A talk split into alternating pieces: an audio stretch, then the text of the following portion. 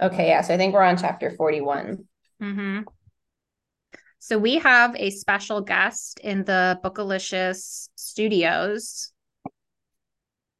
aka Chrissy's apartment. It's Jordan. Nobody knows who that is. You have to Our introduce him. Our brother, yes. He came in from South Florida to Texas Just yes. just to record. Yep. yep. Bookalicious is comping his hotel and airfare. Psych. We've made it big. I was gonna say we're not comping anything. Bookalicious has been, I mean, we've been making some big, big milestones. We have eight followers. So that Wow. our family is only six. So that's at least two. well, and someone from the UK. that's pretty big. Yeah. We don't- Exciting stuff. We don't know who it is. It is exciting. that might be the first person we don't know who has listened. So I hope I hope you listen more than just one minute because that's all it takes to be counted as a listener. we appreciate it regardless. Yes. So if you're that person from the UK, just know you're being very appreciated. Yeah. More appreciated than our other listeners. Our listener of the month.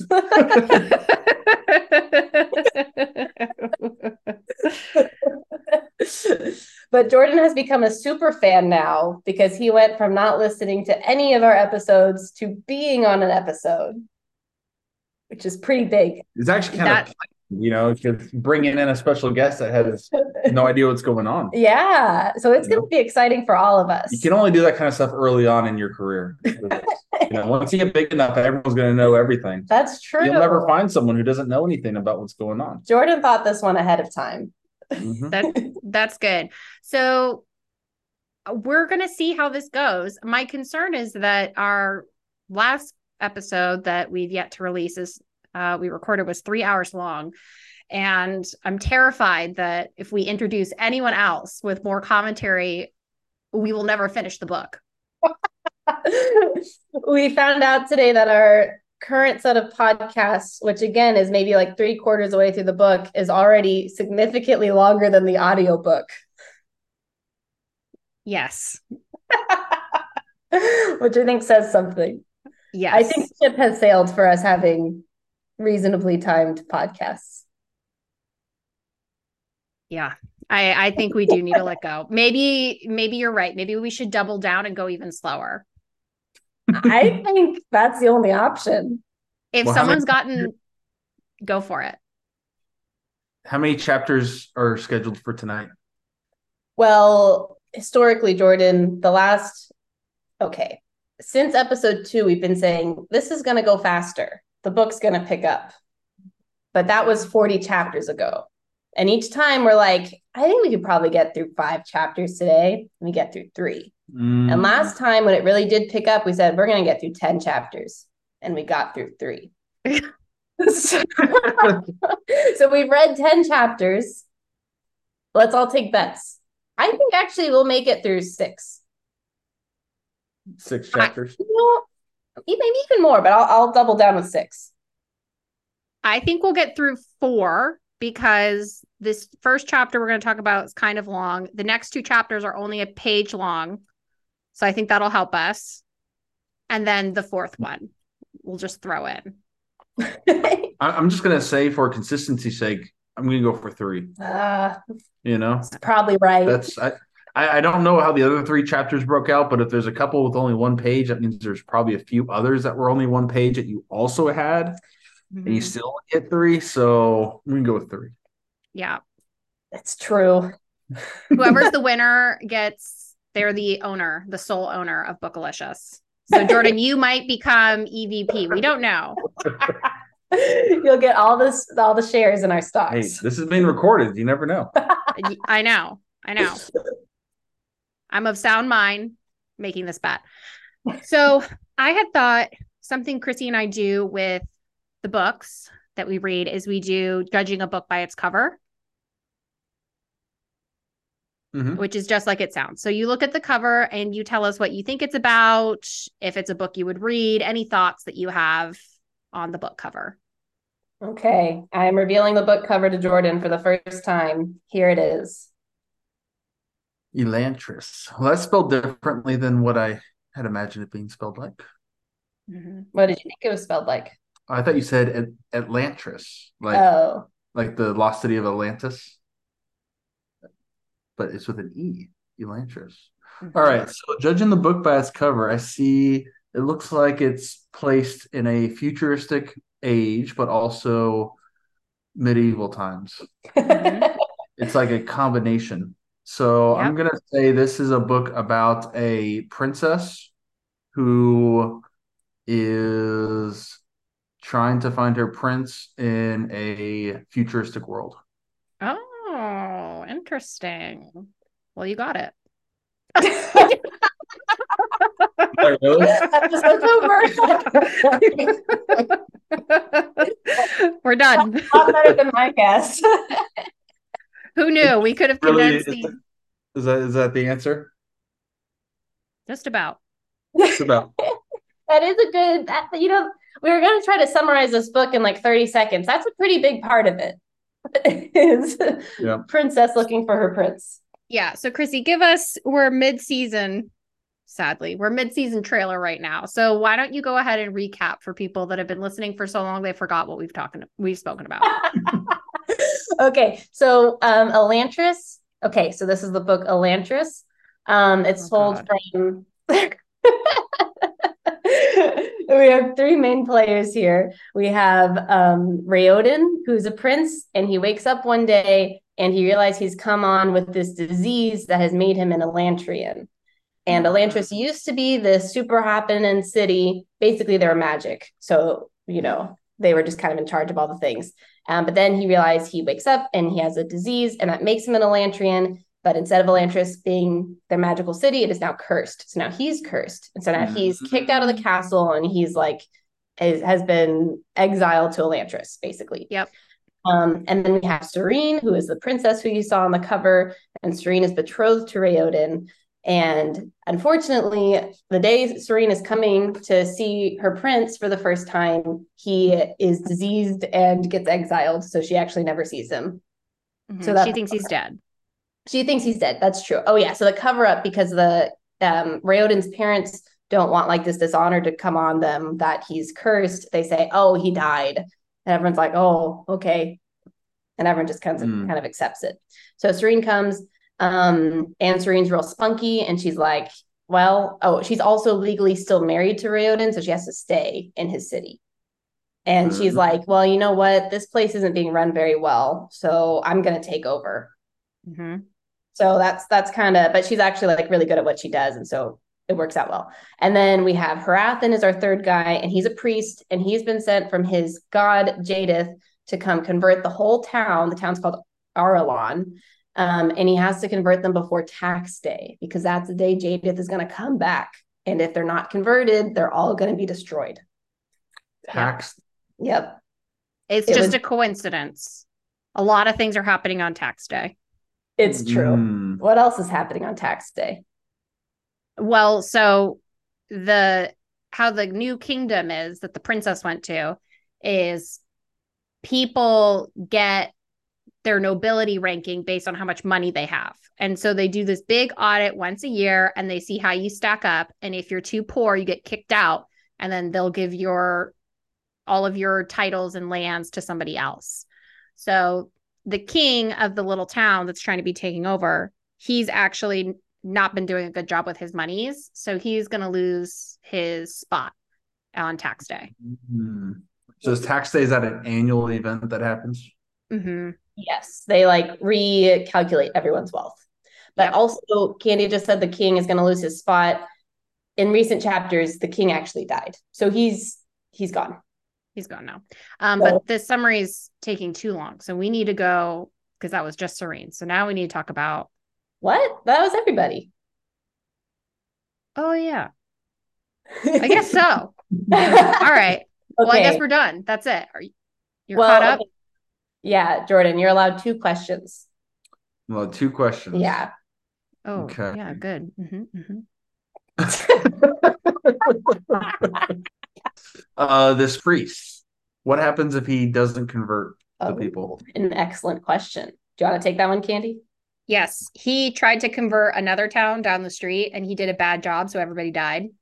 And so he feels really bad about it. He's like, I get another chance to take over this town, so I'm going to try to do a good job.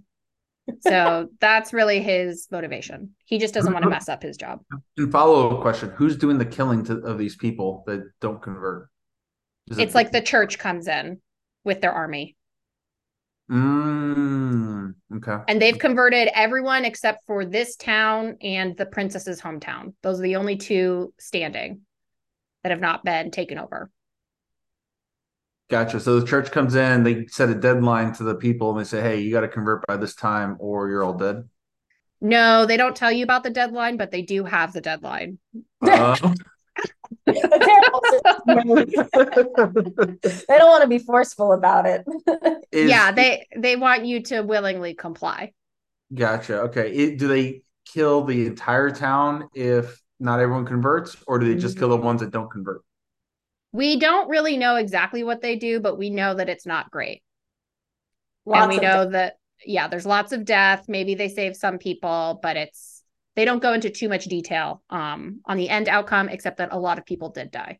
And the Okay. priest feels bad that he messed up his job. Okay, So so, that was we'll your first question, which you parlayed into seven. So now you get one other question. No, that's fine. I, I give my two questions. That's that's what I was really curious about. Good questions. Okay. Good questions. Those are good questions. Okay, so Chrissy, do you want to jump right in and do the high level summary? Sure, sure. Okay, so we just gave Jordan the summary. That's pretty much the same as what we gave on chapter like three when we were summarizing everything. So a lot has happened since then. So Yeah. um, in this chapter, it's chapter 41, and it's called, it's the name is Loyalty. And this is from Sarene's perspective. Um, and so Jordan Sarene was going to marry this guy, Royal, so that they would take over the town now that the king is dead. Um, but then she became an Elantrian right on her wedding day. So she had really bad luck with all of her betrothals. Mm. Yep. So, anyways, so this chapter, she's in Elantris, and now she's seeing Elantris in a new way because now she is in it. Um, and she's also seeing Raoden in a new way, but she doesn't know it's Raoden, but Raoden knows that she is Sarene, his wife. So that comes up. Um, and she's at first really sad because you won't see her old life again. Um, but then her little buddy Ashe, who's a floating light orb that can FaceTime, uh, she he finds um, Sarene, and so now she feels better because now she can see her family and life outside. Yep. Mm. And the only other part that um, Jordan will be interested in is that before Sarene got kicked into, before she became an Elantrian and got kicked into the desolate place, she had been doing like some charity work there. And she had been working with the prince, Raoden, not knowing it was him. But she was like, I don't trust him. I think he's a warlord. And so she was kind of trying to undermine him. And that comes up in this chapter as well. I- I'm going to take back what I said before, and I do have a, a second question. Oh, So, okay. Being, being an Elantrian, so that Yeah. happens from a disease. It It's kind of- like a disease. Yes, it seems to. So back when being an Elantrian was a good thing, it was kind of like a lottery. And one day you would just wake up and you're like, you have magical powers. You get to go live in the palace and you get to have just like full prosperity. And you're like, hooray. What then kind of something, do you have? all sorts of magical powers. You could like make things out of nothing. You can pretty much do anything. So basically, you wake up one day and you're you're a wizard. Basically. Yes. Kind of like Mhm. that, like Hogwarts. Yep. It comes to you. Yes. You're a wizard. Right. But now they're burning the witches at the stake, and Exactly. that's a curse. Got it. So something happened, and then all of the the magical people they turned into like these zombie type type things. Ooh. And then the lottery was still happening, but now instead of you getting magical powers, you turn into like this zombie, basically. And so any damages or injuries that you get, they never heal, and you just kind of walk around until you get so many injuries you lose your mind. oh, that Yeah. sounds terrible. Yeah, it's a bummer now. It is a bummer. So Mhm. tough. I take back my bet. I think we're only going to three chapters today. Hey, the night is still done. That's true. We have lots of time. Okay, so, So- Nope. Go for it. Oh, I was gonna say, so now what typically happens is after a summary, we pick out lines that stuck out to us through the chapter. Okay. Mhm. I had a line on the first page. What did you have a line early on? Uh no. I only had a few for this chapter. It felt like a lot of plot for me. So Yeah, I know it. that's why we're gonna go faster. Okay, okay. So um when Sarene first comes in, she sees all the people and they're in these like super outrageous outfits and they're all in these neon colors. And she's like, oh my gosh, that's the fabric I gave them. Because when they're asking, like, hey, Shireen, could you give us some fabric so we can clothe ourselves and be decent? She was like, sure. But she thought they're all evil. And so she gave them like little scraps of like terrible fabric so they'd be Mhm. unstylish. Anyways, she sees all this and she says that what she had seen as offensive, the people wore with joy, the bright yellows, greens, and reds highlighting their cheerfulness. And I just thought that was a good line because everything kind of comes back around to us. And also, I thought it's interesting because Elantris has a lot of, or throughout the book, there's a lot of inversions where Elantris used to be like the really high magical place, but now it's cursed. And so that's been like a reversal of roles. Um, and people think that the Elantrians are evil, but they're actually really good. And so I thought this was interesting because what she had meant for evil was turned around for good in Elantris. Yeah, that is interesting. And now that you say that, the thing that comes to my mind is when Sarene first went to the town, she was supposed to wear black because she was in mourning, and she couldn't even do that for four days because she's like, gross. And then she comes into Elantris, and now she gets to wear all of these colors, and she's like, it's also gross, but she likes it better, I guess. That's like that's like a fun antithesis there. Yeah, I like that. Nice. There's another line when, okay, so she walks into Elantris and then Raoden's there and he's like, hey, welcome. Then he goes, welcome to Elantris, Sarene. Everything you assumed is no longer valid. And that line just made me. Wait, It also- where was that? It was on the first, like the very first page for me when she first walks in. Oh, yeah. Yeah. It also reminded me of like when people say, welcome to the real world, where everything you learned in college doesn't matter.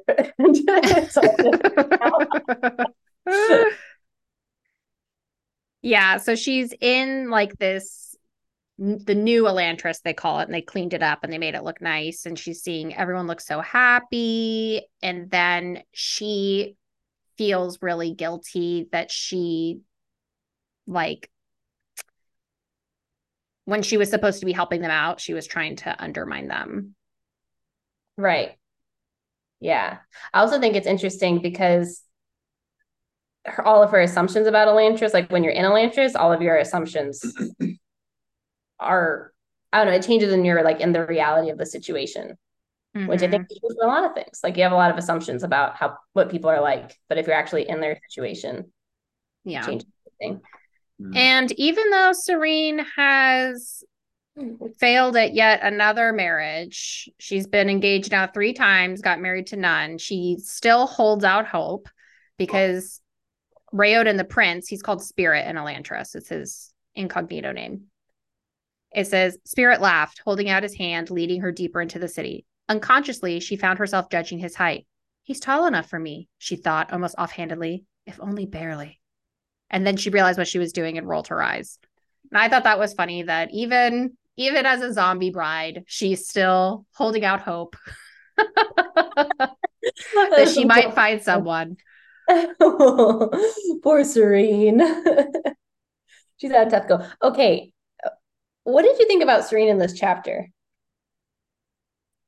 What do you mean? I don't know. Did she seem different to you?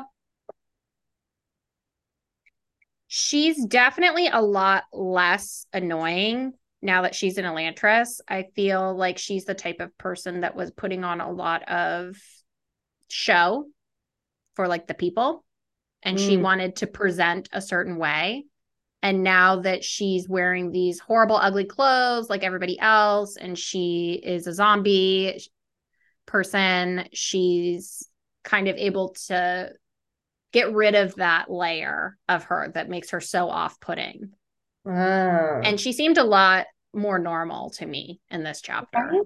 Much more so likable. chapter. So we've progressively been disliking Sarene more and more as the book has progressed, Jordan. Mm. And she's had a lot of really annoying parts. But in this chapter, she was so great. I was like, wow, Sarene. I like her. Mm-hmm. Till the end. Till the end. Oh, wait, no, that comes up in the next chapter. But, anyways, for this one, she's Spoiler still alerts. nice. I know, I know. The whole What do book's a spoiler. That makes her less likable, Jordan. Um, she turns more into a zombie. Could be. It could be possible. So Sarene and Spirit slash Raoden, they're just like talking about stuff, and Sarene's realizing how she misjudged everybody, and she's starting to feel really bad about it. And she had called Spirit a tyrant before, and that's why she was being so difficult. And she's like, I'm sorry you weren't a tyrant. But then Spirit's like, you know what? I was a tyrant. I was withholding food from people. I was doing everything that you said. I did have my reasons for it. And then Sarene shook her head, her voice growing firm. You are not a tyrant. This community proves that. The people love you, and there cannot be tyranny where there is love. Do you think, and this can be for both of you, do you think you can have tyranny if the people love you? Um, you're never going to have universal anything. Mm. There's going to be a group of people that may love you and a group of people that feel oppressed under tyranny. So, For example's sake, let's just say the community is small enough such that everybody is very homogeneous and they all agree. They're like, we love this guy. We love him telling us what to do.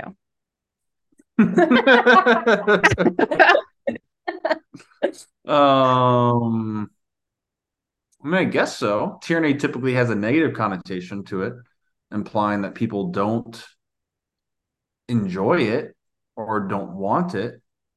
But if you're defining tyranny in a way that is this whatever this person says goes, and that's the way it is, Mm-hmm. um, sure, you could have everyone agree with that and and love them for it because maybe they're making all the decisions and they're all the right decisions, you know. Mm-hmm. Um, but the word tyranny doesn't generally have a positive connotation to it. Yeah, I think that's fair. Yeah, I think I think that's possible. I think also though with this line, I feel like she's talking specifically about the leader. So I don't know if it's so much that all the people have love, but it's if the leader has love for the people, then he can't be a tyrant. Like those two things aren't possible in the same person. Mm. Interesting. That's how that's what I was thinking. I could see that. Yeah. Do you think it's weird that she switched positions so quickly? Like she walked in, she's like, "Oh, you're a nice guy." I think she wanted to believe that he was a nice guy the whole time. And Mm. so the second she had an opportunity to, what do you call it? Dispel that belief that she had, I think she was really excited that she could, you know, like him. Because I think she's kind of been like, oh, he's really interesting and he's kind of tall. And maybe he could have been handsome when he wasn't a zombie. And now she's like, oh, now I'm a zombie too. And you're still tall. So maybe. So, Yeah, she got married to a tyrant. yeah. Yeah. She also has this line where is a little before this, but like she's noticing all the people interacting with Raoden, and she says that there was true acceptance in their voices, displaying a level of loving respect Sarene had rarely seen given to a leader, um, even to her father. And she says, like, of course, it's a smaller population, but like she's still impressed. And I thought that was interesting because we've been talking a lot about like what is Raoden's purpose. And even though he seems to be a really good leader, that doesn't seem to be what his purpose is. But it is interesting that he's done such a good job with like unifying the people. hmm Well, maybe his job's not to be a leader, but is to be um what was I gonna say? An inspirer. That's not the right word. But you know, Maybe- Yeah. but that still wouldn't go with your theme because he's still struggling. Right. So if he was really doing what he was supposed to, his true purpose, quote unquote, then he wouldn't be hurting so bad. Yeah. Yeah. Our theory, Jordan, is that in Elantris, if you're doing your purpose and the thing that you're supposed to be doing, then it takes the pain away because your mind is focused on the good things. Mm. But Raoden has had a lot of pain and he's been leading all the people. So we're thinking that's not his purpose. Any questions from from you, Jordan? Um, Any thoughts? It's okay if not too. I'm just trying to absorb it all in right now. Yeah, there's a lot. I know. That's what happens when you jump in on page 458. Well, in this book, it's page 420. So, like you're prepared for today. hey, I judge the book by its cover pretty darn well. So that is true. I got that going. For me. Jordan came prepared for that part. He's like, I read nothing of it. Nothing else, I'm a good guesser. So there's kind all right. We'll play a game. Cheesy Ooh. or not. yes. okay, so Spirit is talking to Serene about the time when she was visiting and um what did she say? She was like, "Oh, she's like I shouldn't have come and done all this. I made everything worse, blah blah blah blah blah." And he said, "Well, I suppose the time during your trial wasn't a complete loss. I gained something very important during those weeks." The supplies? Sarene asked. That too. Sarene paused, holding his eyes. Then she looked back at the sculptor. So cheesy or cute? A little cheesy, but I really like Raoden, so I liked it. Cheesy or cute, Jordan? I don't think I understand the context of what was being said. Oh no. That's fair. That's fair. she, oh, let's see, what would the context be? Basically, she was coming to help him, and Raoden knows that that's his wife, and he's like, "Oh my gosh, you came," and she's like, "Aren't you glad I brought the supplies?" He's like, "I was glad because of something else." mm, got it. yeah. And he was like, because I got to see you and hold your hand for that one second. And then they like look away. All right. Well, I thought it was cute. And most of the time I find those things cheesy. So Yeah, you need to listen to our. Well, we haven't released them, but the Fault in Our Stars series, Jordan Candy has a lot of comments for young adult romance. Mm. yes. Cancelable comments. So we'll probably never release, but that's fine. Maybe Jordan can be our um proofer or whatever. I don't think I don't think Jordan's the right barometer for that. Probably, probably not. He'll probably send me to get canceled. He'll tell me to add more. Guy. I like it. Okay, all right. What what's next on our game? That was it. Oh, what? That's the only thing. That's all I had. Oh. We'll we'll keep it going, cheesy or cute as we go, okay. because now we're hitting more of the love story. So I'm sure we'll find more. Yeah, I think that's true. Okay. Um unhealthy emotional regulation or just being serene. Oh no. Sarene. So after she had this lovely day with Raoden, and she's like, "It's so fun here. I love it." Um, she's like going to sleep, and she's like, "Oh, actually, I'm really sad. I don't have any of my family, and I'm going to be here forever. And I wasn't able to say goodbye to anybody, and now they're burning all my belongings." And so, anyways, she's thinking to herself, um, where homesickness had never hit her before, now it attacked with a lifetime's worth of repression. oh my god, that is unhealthy. yeah,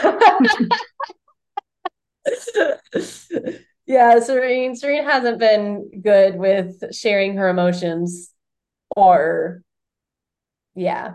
She sounds like a drama queen. She's a drama princess. Um, she don't reach queen status. Not yet. After Elantris, she'll She'd be queen of the dead. yeah, the queen zombie. Yeah, she she definitely brings some spice to things. It's kind of interesting because it kind of seems like a piece of Sarene is falling away. Perhaps you could say it's dying in a way. This like old self of Sarene where she has to be so guarded and she like has to hold everything so close to her chest. It kind of seems like she's becoming free in Elantris now that she doesn't feel like she has to do all this stuff. And mm-hmm. I think that's mm-hmm. why we're starting to like her more and she's not so insufferable. Yeah. Well, it's interesting because Elantris seems to kind of bring out the best in everybody. Because I mean, like Raoden, we don't really know him outside of Elantris, but he seems pretty great. Um, but we know that Hrathen comes to the wall of Elantris like as his thinking spot. He's like, I just feel more at peace here. Mm-hmm. Um, and probably because everyone's too scared to do something bad and then have get punished for it and not be able to heal. Oh, you know, like if you stole from someone and someone punched you in the face because of it, you gotta live with that for the rest of your miserable life. That's true. It does make the stakes higher. It also makes the stakes higher because if you punch someone in their face, you're probably going to hurt your hand too. Oh, yeah. Well, maybe maybe they grab a a bat and then hit you. Even that, it. you could get a blister. I mean, there's like a lot of yeah. there's a lot of little injuries that you can get that you're like, oh, I have to live with that forever. But I think that's certainly part of it is that the stakes are very high in this place to do anything yeah. naughty. Interesting. Well, the stakes are really high, but also the need is really low because Elantrians, well, they're like always hungry, but like they don't need food to live. They're just oh. going to stay at their constant state, whether they have food or not. Mm-hmm. Um, and like they don't have a job. I mean, they don't really have any responsibilities necessarily, which is one of Raoden's points. He's like, guys, this is so cool. We can do whatever we want and we don't have to worry about anything else. Mm-hmm. So, on the other hand, it's like you're as free as possible. Mm. So, the next part, this didn't touch on your summary, but um, we finally get an outside perspective of what Raoden looks like when he's having his little seizure fits. Oh, yeah. And we see that he's glowing. Light is glowing. And Sarene's like, what's happening? And so basically, what's happening is that the magic that got we've basically identified at this point, Jordan, that the there used to be magic that went into the town or into the Elantris, but it's basically like stopped up. There's like a clog or there's something wrong with the magic where it's not flowing right anymore. And so that's why everyone's a zombie and that's why it's desolate. Yeah, but, turn that, stick it back on and get the magic flowing. We just well, need so that's what they're yeah, they're they're trying to plumb this out. They're trying to plumb it out. And so what's happening is the prince, Raoden, he's progressively getting more and more like of these seizure fits. And we as the reader don't know what's happening until now. And we see that he's glowing. And then they find out that he's the magic is trying to like bust its way through his body. You know, I saw a movie about magical plumbers maybe about a year ago. Well, I call those guys. what did Mario and Luigi? Yeah, Super Mario Brothers. Go into a magical land, unclog some pipes. That could be Elantris. Yeah, could mm-hmm. be the problem.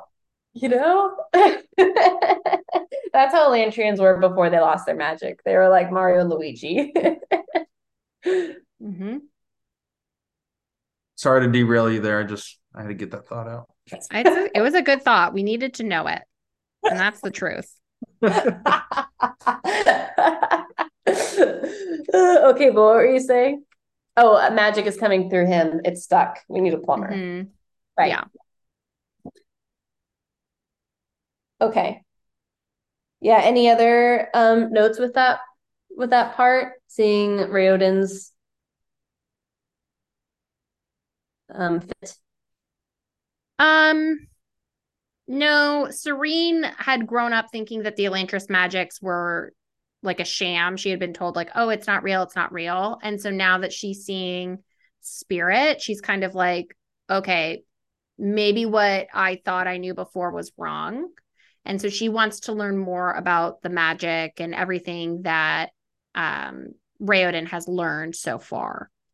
Oh, right. Right. Um, also, when he says, Oh, the Dor is just trying to get through me, the Dor is like the magic of Elantris. Um, Sarene asks, like, what? What does Jesker have to do with this? Um, and so we learn that the Dor is associated with Jesker religion. Is that right? Mhm. Yeah.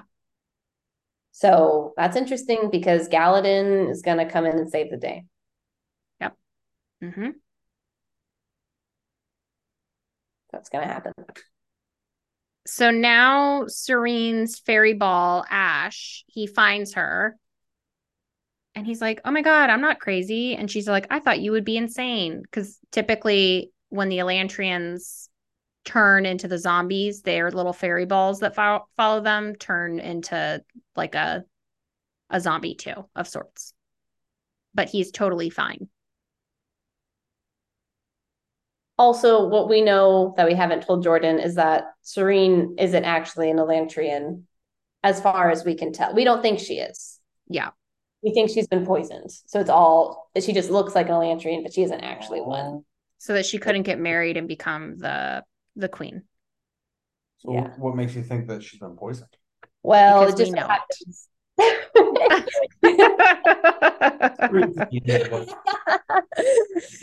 um, no, actually, just my intuition. Well, it just so happens that the priest just poisoned himself to become an Elantrian, and then was like, and then it co- goes away after a few days, and then he was Oh. healed, and he said, "Look, my God healed me. Come convert." And then she becomes an Elantrian like the next day, and she doesn't have any of the symptoms. Ashe isn't insane hmm which is her fairy ball. So Yeah. I think we can be pretty confident. So she just became an Elantrian then. She looks like it physically, but she isn't Yeah. actually. It's been like one day since her wedding where she was in her wedding dress and then they threw her into the Elantris and they said, Get out of here. You're dead mm-hmm. to us. Okay. Yeah. Yeah. Also, can you hear Jordan? Are we the same level? No, he's too far away. He's too far away. Yeah, that's better. That's Um, but yeah, so Ashe shows up and she's like, Oh my God, this is great. Now I can FaceTime my dad. And so then that's what she does.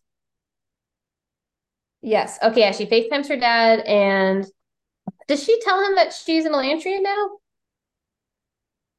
Yes. So she basically says, Hey, dad, it's actually not that bad here. Like, I think it's going to be okay.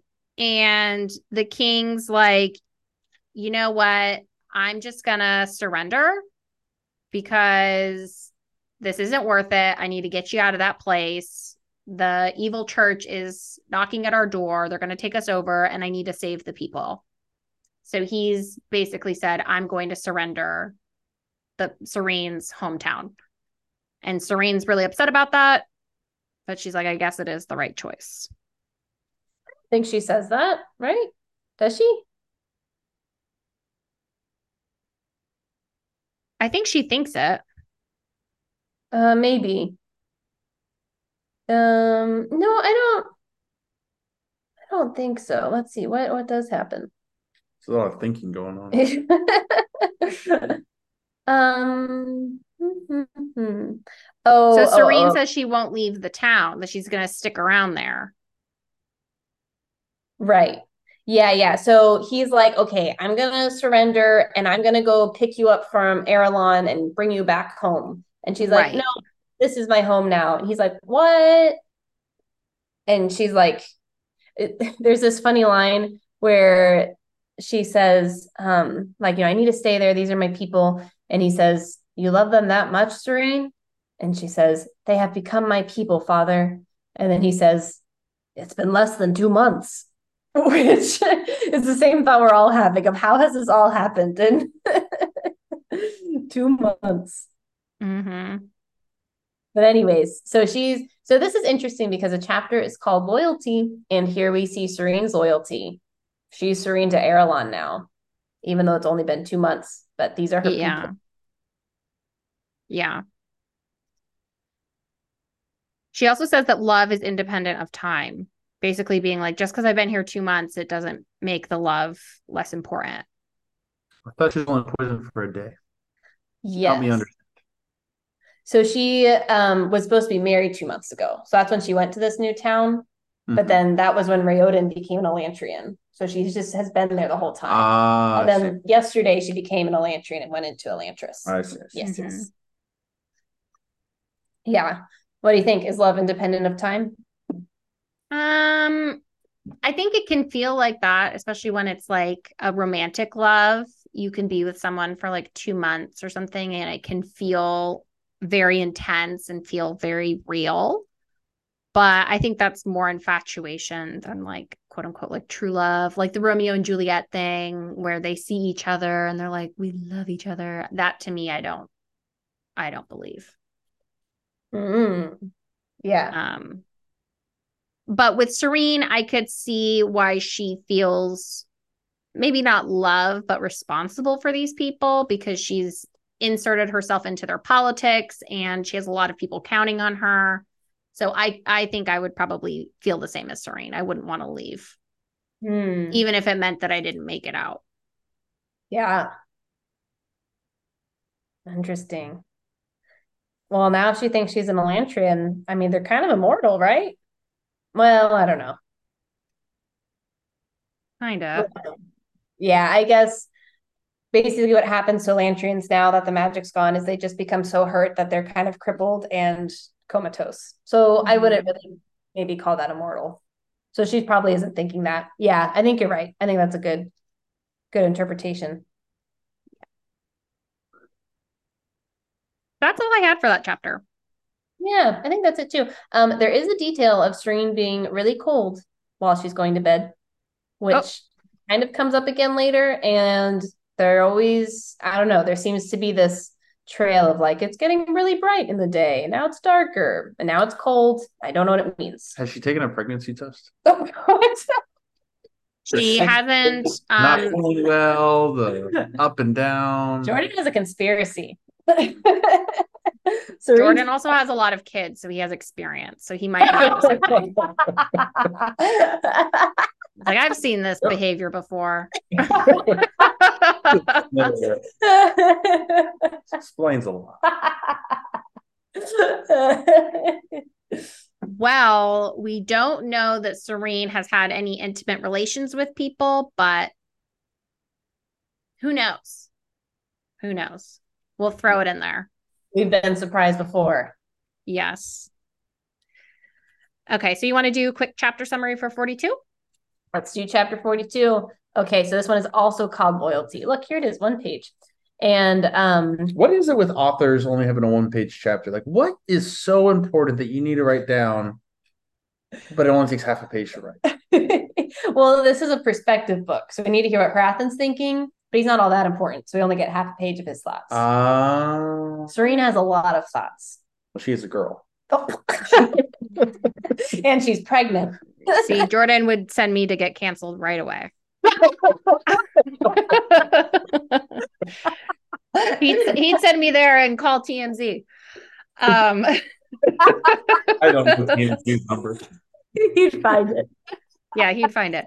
He would use his Facebook sources. Um, just kidding, just kidding. So with the perspective books, what's usually happening is the three chapters from each person's perspective is happening simultaneously. Yeah, yeah, yep, got it. So Got that's it. why we need to pop in and see what Hrathen's doing right now. So he had been in Elantris. He had given himself this poison potion thing to make it look like he was an Elantrian. And then he was like, I know I'm only going to be here for four days. I'm going to sit here and pray to my God. And then once I'm like, quote unquote, cured, I'm going to say that it was the power of my religion and I'm going to convert the whole town. That was his strategy. And so he's just basically gotten back. He's been back for like a few days in the church and he had kind of lost a lot of authority in the church because he had this assistant Dilaf who he thought was just a normal guy but he's actually quite devious and Dilaf had turned the whole church against him but now that Hrathen has done this crazy miracle the whole church is like forget Dilaf we think this guy is the real deal now Mm. Yeah, so he's he's feeling pretty good. I wrote in my summary for this chapter that Hrathen woke up to that song Michelle Obama. I think it's called Bop. You know that song? what is that The no one with like Michelle Obama, purse so heavy, making Oprah dollars. Because I imagine Michelle Obama wakes up to that song and just like feels great about herself. oh my And god so this is Hrathen's version of waking up to the song about Hrathen Bama. Oh my gosh. He probably is. right? Like he's just so happy. Hrathen's been through a tough time, but in this chapter, he's like, it starts with Hrathen was back in control, like a hero from the epics. He descended into the underworld and like came back a stronger man. Like he's feeling real good about himself. Oh my god. I had uh this boss a couple years back and he was like very like pro Trump in 2016. Mhm. And so after the election, he comes into the office and he's just snapping because he's a business owner and he's like, my tax rate's going to be 20%. Like, I'm so excited. And so then he, and this guy had been sued many a times for employee abuse and being very discriminatory. So, what I'm going to say, I'm not saying is correct, but this is what had happened. So then he goes through and he points to all of the white people and he's like, Trump. And then they're like, Trump. And then he keeps oh. going. And then he gets to someone who is Mexican and he was going to point to him and he said, Sorry, man. And then the Mexican employee said, I voted for Trump too. And then he was like, Trump. And then everyone was snapping. So that's how I imagine Hrathen is waking up. Oh my goodness. it could be. I think he's on that level. Yeah, he's feeling good. He's feeling real good. Yeah. Um, and I mean this this chapter is so short that is kind of the main summary. Um, but basically he's feeling so good because he's converted the whole town. Well, not really, but he oh well no, he thinks he basically has converted the whole town and it's six weeks ahead of schedule. So that's pretty good. And he outsmarted his little minion Dilaf. So that's good. Mhm. And all of his plans are working because Sarene turned into an Elantrian at the exact right time. And he's like, good job, me. Yeah. So that's Hrathen. So what happens when she recovers from this poison and then everyone's like, we need to follow her now because What do you think? I don't What do you think would be her Athens plan? What is it just keeps poisoning her? Sneaking stuff into her into her wine or something at night. I don't know. Yeah, he's like, I know you're really hungry. Here's a snack. know. It's like, gosh darn. I don't know. It could be. I think Hrathen thinks that he's going to be able to flip everybody in the next like four or five days because so many things have been like culminating. And I think he thinks he's like really close to where even if she shows back up, it's like it doesn't even matter. Or I think he's going to send people in there and assassinate her. Whoa. That's what I would think. That escalated quickly. Yeah. Well, you know, this book does escalate really quickly. There's all of a sudden horrendous murder and then it goes back to normal. Yeah. it's very strange. I think the first paragraph really summarizes a lot of what Hrathen's been going through. Okay. So I don't know. I feel like I've been talking a lot. Why don't you read it? Read it to Oh. me. I didn't think you have been. Okay, sure. All right. Hrathen was back in control. Like a hero from the old Svordish, Svordish epics, he had descended mm-hmm. to the underworld, physically, mentally, and spiritually, and returned a stronger man. Dilaf's hold was broken. Only now could Hrathen see that the chains Dilaf had used to bind him had been forged from Hrathen's own envy and insecurity. He had felt threatened by Dilaf's passion, for he had felt his own faith inferior. Now, however, his resolve was firm, as it had been when he first arrived in Arelon. He would be the savior of his people. Yeah.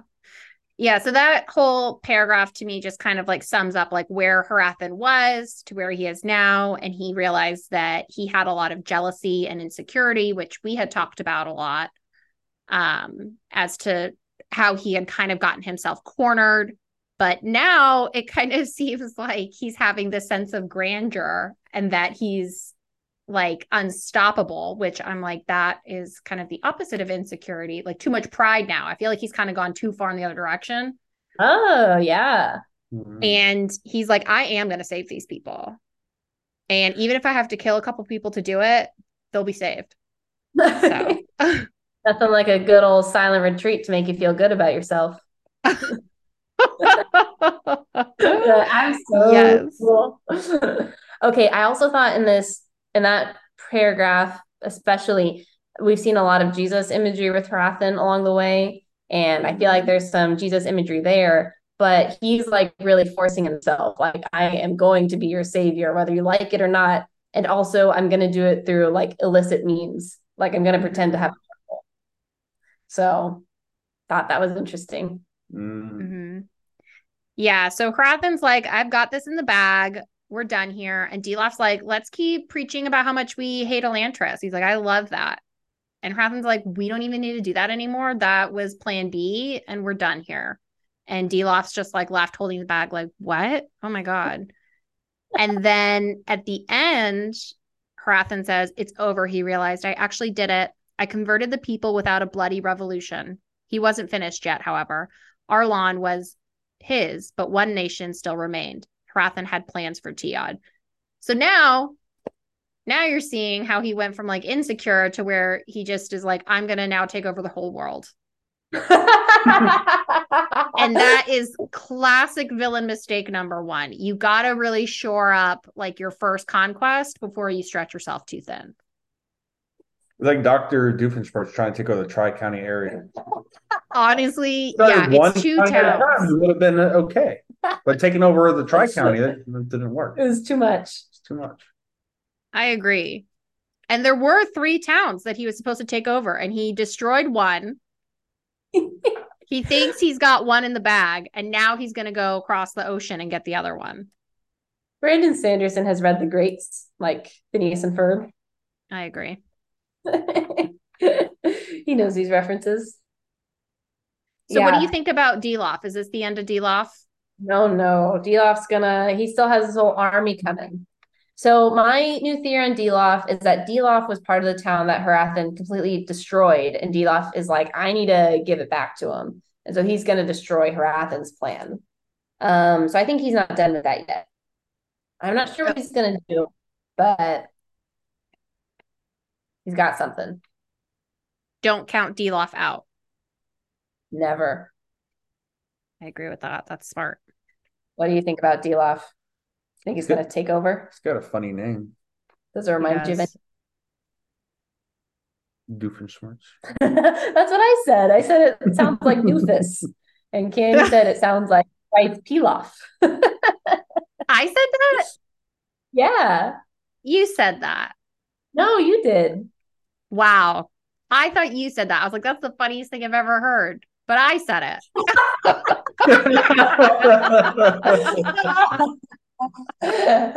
Classic. Wow.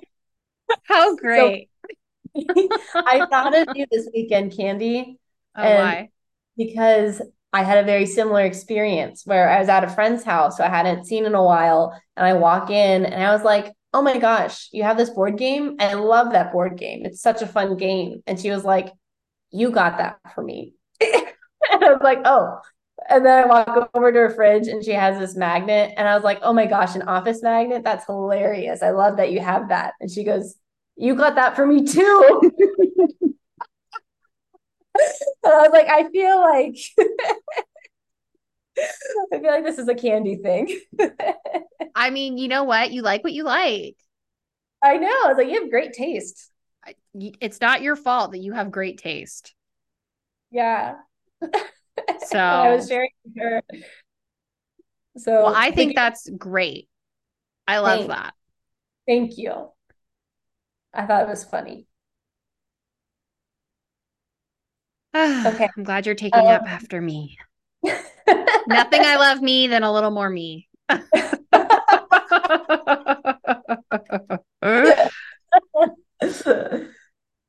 That's all I had for that one page. I actually have one more thing. Oh, okay, go for it. um, okay, so the, the very smallest detail, but Hrathen also mentions that it's cold this night, but not cold enough for one's breath to mist. I don't know. It, it seems like it's a detail and it's going to be important, so I'm calling it out. Ooh, interesting. Summer Mhm. is ending. Tax day is looming. The winter, yeah, winter is nigh. They're in the winter. Winter is coming. Hmm hmm This is how our episode gets so long, Jordan. I mentioned details like it was cold outside. Yeah. Okay, Maybe- so now we're chapter 40. Oh, what happened? Oh, I was saying, yeah, it could be an important detail. I think it, I think it has to really go in line with what you were talking about, where it's like when it we started, it was hot, the sun was high, the book is starting to dwindle towards the end, the sun is setting, the day's getting cold, you know. It'll probably rain at the end. Oh, of course. Rain is the universal symbol in books for fresh, anew, like the Lion King. Oh, yeah, it did rain. hmm Yeah. We have all the good All right. Chapter 43. You ready? Chapter 43, number three for tonight. Number three. Yep. About an hour. okay, so this chapter is called East K, which means east. And let's see what happens here. Okay, so now this is Raoden's perspective. Um, Mhm. and he's seeing Elantris from a new angle, aka from a secret stairwell. Um, and he knows that something is up with Telrii because he can tell from his tower. Um, and he wants to ask Sarene about it, but she's been kind of quiet about life on the outside since she's been in Elantris. Um, and Sarene has just been reading about politics all day and is having the time of her life, hanging out with Raoden and Galladon. And then they have a conversation at the end. Yes.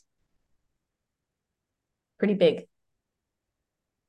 So I didn't have anything until Raoden's inner monologue about. Oh, okay. I had something on like the first page. So basically, I've just been highlighting a lot of Raoden. I've been tracking Raoden and Sarene and their relationship, and as it's been kind of blossoming that they've been together. okay.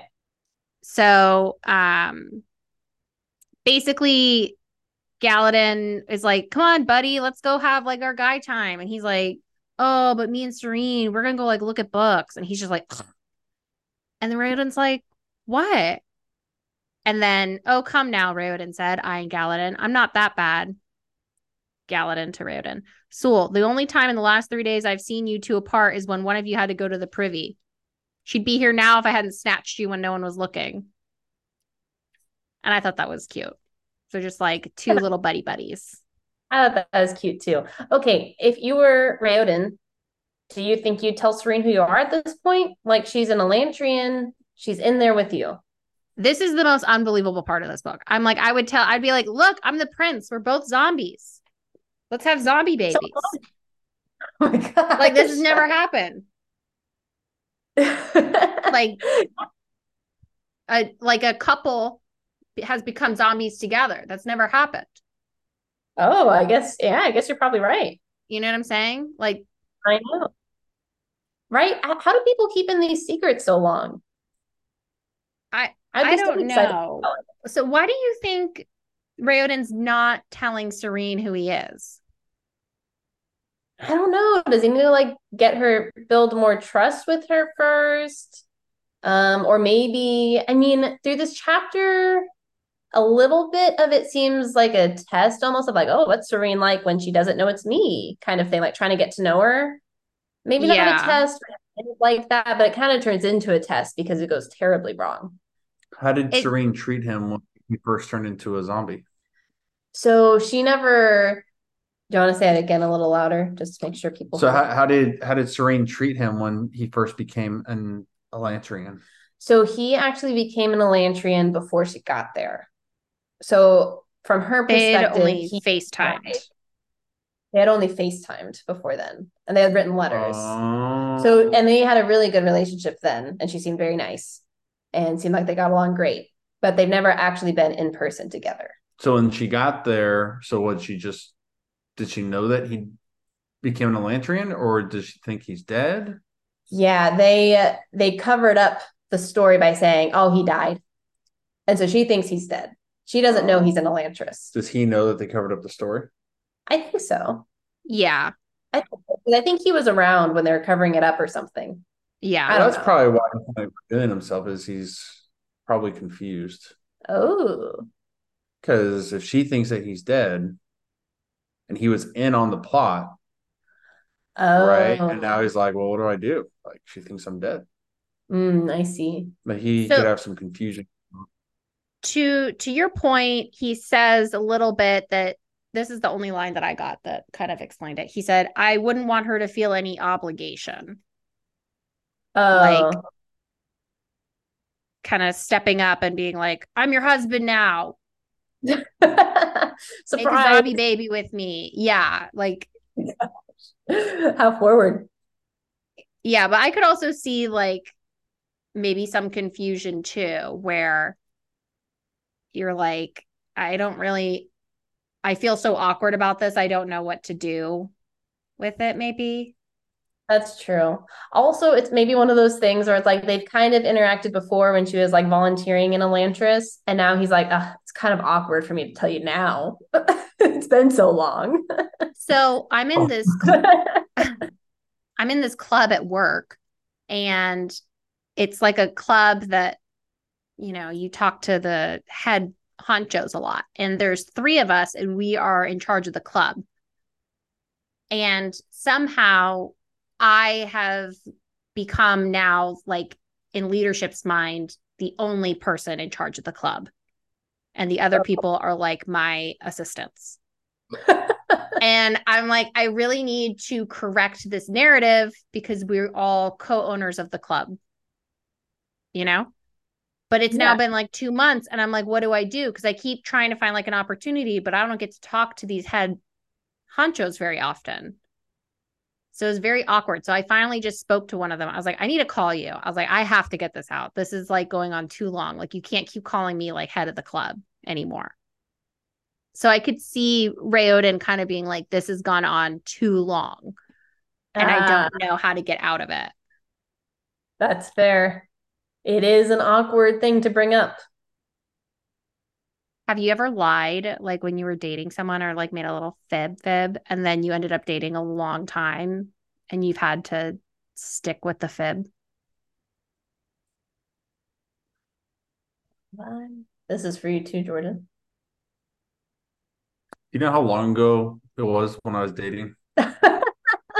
Been a maybe, long time. maybe there's something you've been keeping in for 15 years. Yeah, let it out on Bookalicious. We'll keep your secret until we publish this. I don't want that person in the UK to find out. yeah, our most loyal listener and our favorite one. I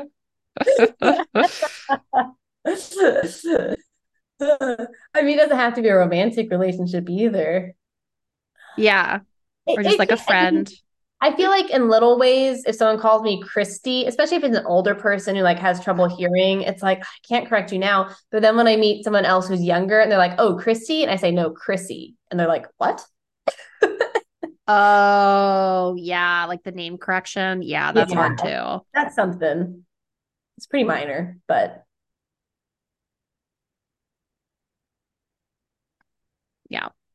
Well, so Raoden's just having the time of his life. He's like, I finally get to date and have fun and be in my little zombie community. And it's great. He's having a good old time. he is. I have a few more lines for our game of cute, or honestly, I think it's just cute. Okay, go for it. Cute or uh, cringe? cute. Okay, yeah, cute or cringe. That was it. Let's see. Where was it? Um. Oh well, I think I'd written it down. Okay, so it says that uh Raoden's just like looking at Sarene. He's like, "Oh, she's so wonderful." And then he says, "Raoden was ready for a woman who wouldn't cower at the first sign of conflict, but the most beautiful were her eyes." Something like that. He's talking about like how strong she is and like courageous and confident. And then he says, "But the most beautiful thing was her eyes, the way she studied everything with keen interest." Um, the intelligence was what Raoden found most attractive about his Teo princess. So It's, cute. it's so funny because I I took that in an opposite way. I was like, San I was like, Sanderson has some not good feelings about women. What? what did you rate, read it as? Okay. So this was the the whole excerpt. The truth was he really did enjoy his time with Sarene. Her wry wit made him smile, her intelligence intrigued him, and her personality encouraged him. After 10 years, this is where, of dealing with women whose only apparent thought was how good they looked in their dress, a state of forced obtuseness led by his own weak willed stepmother, Raoden was ready for a woman who wouldn't cower at the first sign of conflict, a woman such as he remembered his mother being before she died. I don't know. It just seems like he's always dogging on women and how they dress and them being very shallow. And everyone in the town is like that, except for Sarene and now apparently Raoden's mom. Yeah, you know, that's So- fair. That's a pretty first line. And it is kind of weird because Raoden seems so like kind and understanding of people, and Sarene has had those same thoughts about the women of like, oh, they don't do anything. But now we're hearing it from Raoden, and we're like, oh, what? Yeah. Because at first I thought I was like, Sarene's not a girl's girl. But now I'm thinking Brandon Sanderson's not a girl's girl. it could be that. Or I I don't know. Or maybe have they been forced into this state of obtuseness because of their circumstances? We're like, this is how what I gotta do to survive over here. Yeah. Because of Raoden and all of his people putting them in these stupid outfits, making them knit. It's possible.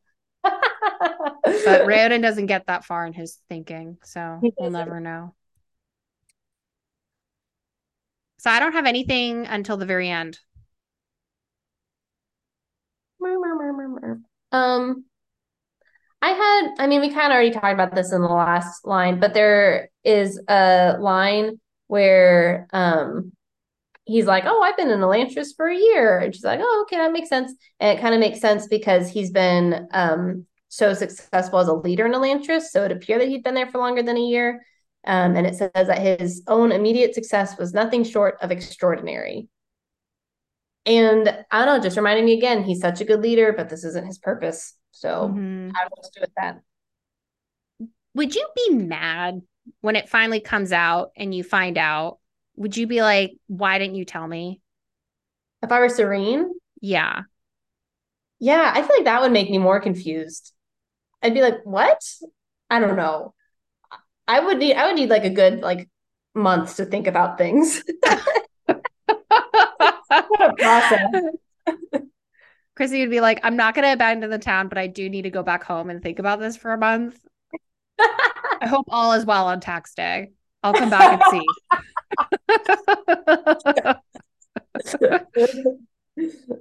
What would you do? I would be annoyed. I'd be like, I liked you, now I hate you. Your chance. Mr. Chance, this isn't 10 things I hate about you. You're not Matthew McConaughey. You're a zombie. So you're out. So it ends, the chapter ends, and they're in the library, and Sarene is reading all of these books, and she's really into politics, and she's shocked because all the history books are different than what she is used to reading from her own country. Hmm.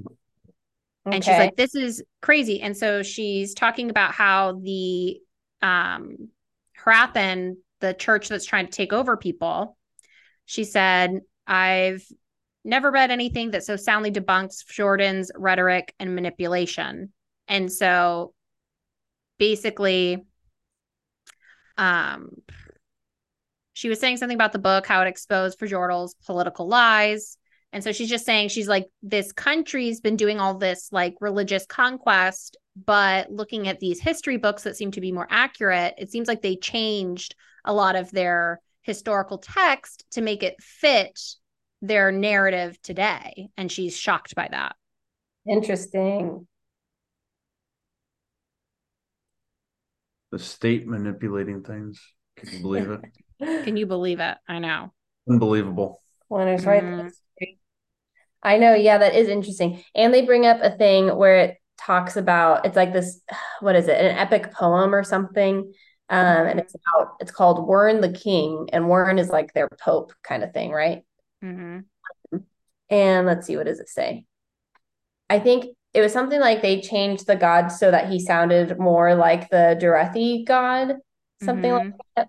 Yeah. Um, but it oh, and they're using their god as Jaddeth, but they've made Jaddeth into like something that he used to not be. And it says that he used to be um, a relatively unimportant god who cared for the rocks under the earth.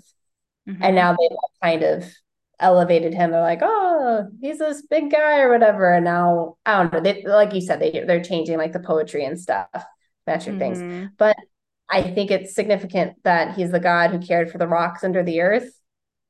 I don't really know why, but Elantris has like this special stone. I think there's a connection there. There is definitely a connection there. And when we're done with the book, I'll tell you all about it. She read the cliff notes. I left the cliff notes. Um, the, so that what you're tapping into there is something that is in Brandon Sanderson's broader like metaverse. oh. And so I can't tell you now, but we'll come back to it. okay. All right, Jordan, write that down. You can be our recorder. So how many books are in this metaverse? 16. Oh, 17? wow. Are they all, how similar are they? Like, are they in the same world? Um, so worlds, no. Universe, yes. So each book, each book has its own magic system, its own rules, its own people, all this stuff. And slowly, like these perspective books, how it starts and everyone's far apart and then they start intersecting as you get closer and closer. You're starting to see a lot of the books starting to converge where some of your players from each book start jumping into other places. And so there's little seemingly throwaway lines in every book because you can read every book independently. You don't have to read all of them. But there'll Yeah. be little throwaway lines like that where it's not relevant unless you know like the broader story. Oh, cool. Mhm. Does Dilaf ever come up in any other book? I will not say. Oh, he might. That's a yes. I need to read all 16 books to find out. Just do a quick Google search. Command F. Also, this is his shortest book, apparently, Mm. out of Yes. the 16. So it's good we picked this one for our podcast. And this one came with 10,000 words of bonus content. Can you too. believe that? I know. 1,000 words of bonus content. He's writing away. Okay. He had one last zinger that he wrote away in this chapter. All right. You ready? Yep.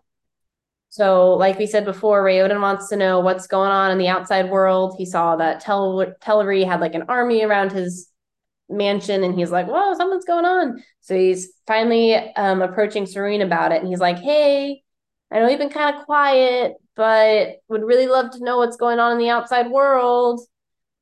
And she was like, "Okay, fine, you got me." So I'll tell you. And she says, I guess the most important part began when I dethroned King Iadon, which, of course, is why he hanged himself. The end. The end. And Raoden the prince sat down with a thump, his eyes wide. Oh my gosh. And then at that moment, I wrote, There's the Sarene we know. There she is. There she is. So that is our What third a- chapter. And I'm kind of thinking it's almost nine o'clock my time. yeah. And the next one's a Sarene chapter. So it's going to be real long. Lots It's of going to be a Lots of stuff in that one. I never thought of it that way that that is why Sarene's chapters are so long is because she's she's a lady. She's got some things to think about. yeah.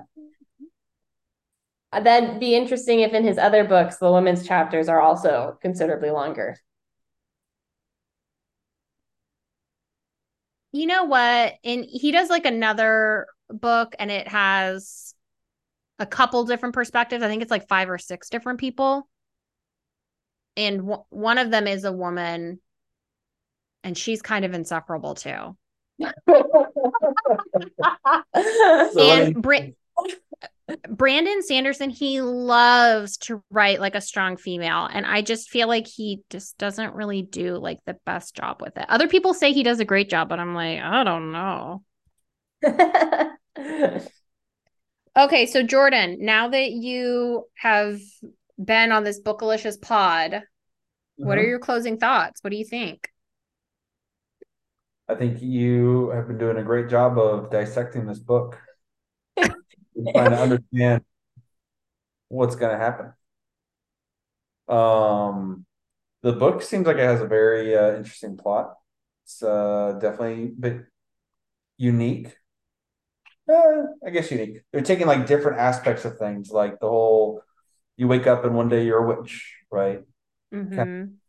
different aspects. You know, it's bringing in religious, the church, bringing in, um, like uh, what is it? Like older, not older, um, Medieval, medieval, antiquated. Uh, yeah. yeah, like medieval themes, and kind of bringing it together. hmm Yeah. It's a cool book. If It you, a cool book. If you want to avoid actually reading it, you can listen to our 30 hour podcast series. Ooh. We'll catch you up. Well, I don't know because I uh live text message coming in from our other brother, and he says that it's hard to follow our podcast without having read the book. So it seems that you do need to read the book. You know that you know what that means, Candy? what? It means we're not going into enough detail. Well, if uh, Brandon Sanderson can give you 10,000 words of bonus content, That's so Andy and good. Chris Cisa can give you 100,000 words of bonus content. yes. Yes. Above and beyond. Above and beyond. Well, this was fun. Super fun. Thanks for joining Yeah. joining our first guest. Yeah, thanks for uh, having me on the show. Best yeah, guest we we asked our other brother to be a guest who's actually reading the book and listening to the podcast and Jordan said, "I'm going to fly into Texas to make sure that you are the first guest speaker." I'm glad you are. Thank you for having me.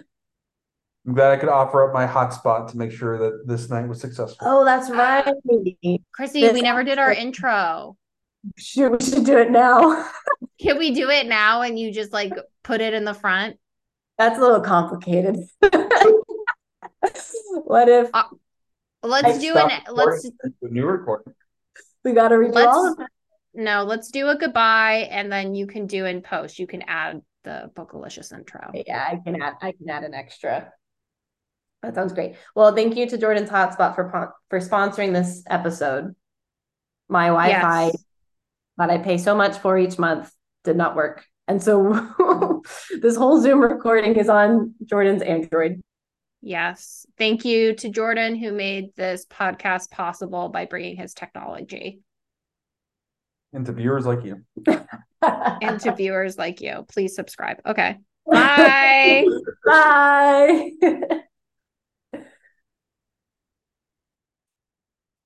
so fun.